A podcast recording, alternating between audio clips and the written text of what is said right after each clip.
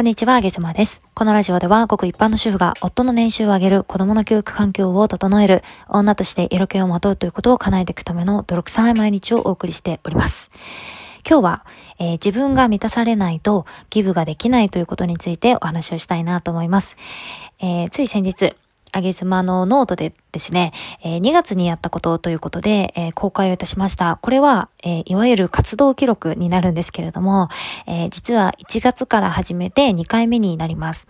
えー、内容はですね、何が成功して、何が失敗して、どれくらいの数字が出たか、どれくらいの影響が出たかみたいなものを記録したものなんですね。私が毎日毎日夜にですね、え今日はこれをさんじゅっぷんやった。で、この結果こういうふうな影響が出たみたいなことを記録した、ただただ記録したものになっております。なので、うん、ちょっと文章のテイストとかもね、ごちゃごちゃしてますし、日によって感情も違いますので、えー、荒れている文章になるんですけれども、えー、いちまんごせんじだったかな、約いちまんごせんじのちょっとボリューミーな変態な文章になっておりますので、ぜひとも変態さんはご一読いただければ嬉しいななんて思っております。で、えー、これを、えー、公開したきっかけなんですけれども、えー、まあじゅうにがついちがつぐらいからですね、なんとなく周りの方から、えー、なんであげ妻さんって、えー、こういうことを、えー、どういう気持ちで考えてやってるんですかみたいなことを質問をね、いただくことがちょっとずつ増えてきたんですよ。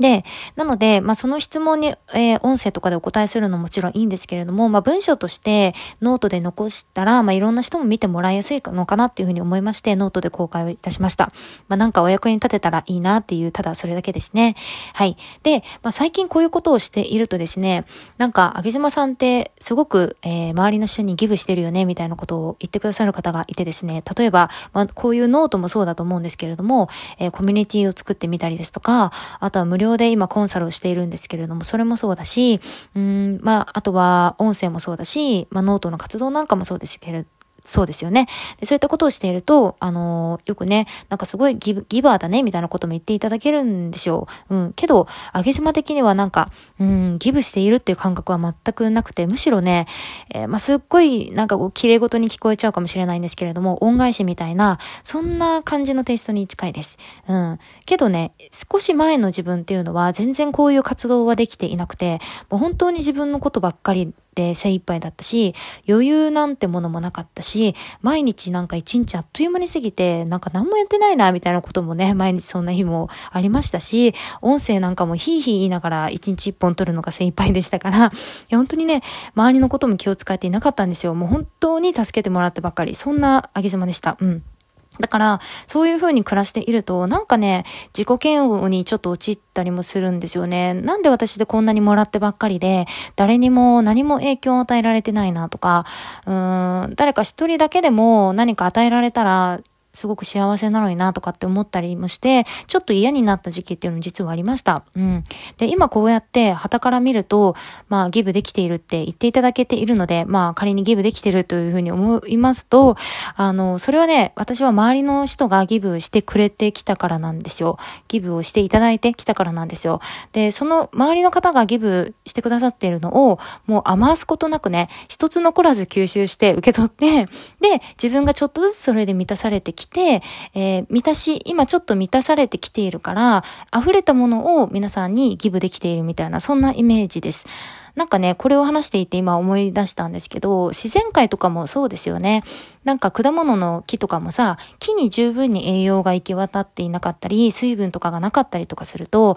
たとえその木が果実を実らせても、その果実ってなんかすごくスカスカだったりするじゃないですか。色が変だったりとかね、なんか小さかったりとかするじゃないですか。うん、で、土とかもさ、私畑もちょっとやってるんだけど、あの、土自体がやっぱり肥えてないと、栄養分とか水分がちゃんとないと、ああの、野菜ってね、すごい変な形になったり、すんごい小さかったり、ひょろかったりするんですよ。だから、それもなんか人と同じでさ、うん、まず自分が満たされないと、他人に何かをあげるとか、ギブできるってことはできないんですよね。そうそ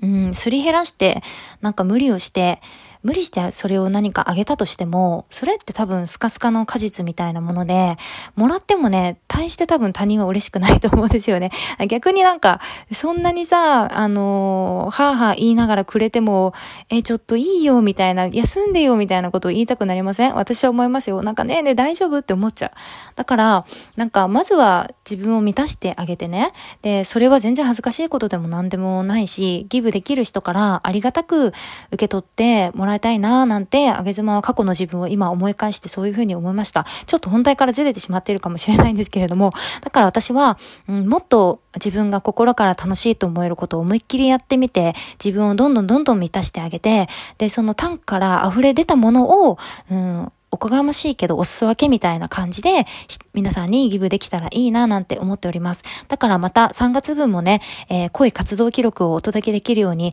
頑張りますので、えー、ぜひお楽しみにしていてください。はい。ギブする人っていうのはなんかもらってくれる人がさ、やっぱり気持ちよく受け取ってくれるからギブしがいがあるし、もらう方も思いっきり吸収してあげることで自分に栄養をつけてあげることで、うーん、ギブしてくれた人に恩返しできるって思うんですよね。だからまた自分を満たしてあげたら、またその次の人に自分の分をね、ギブできたら、それってすごく素敵な循環だなというふうに私はそういうふうに思いますので、はい、あげ妻はこう喋っていたらちょっとお腹が空いてきましたので、うーん、自分に甘いチョコレートでもギブしてあげようかななんて思いました。ということで、皆さんまたね、バイバイ。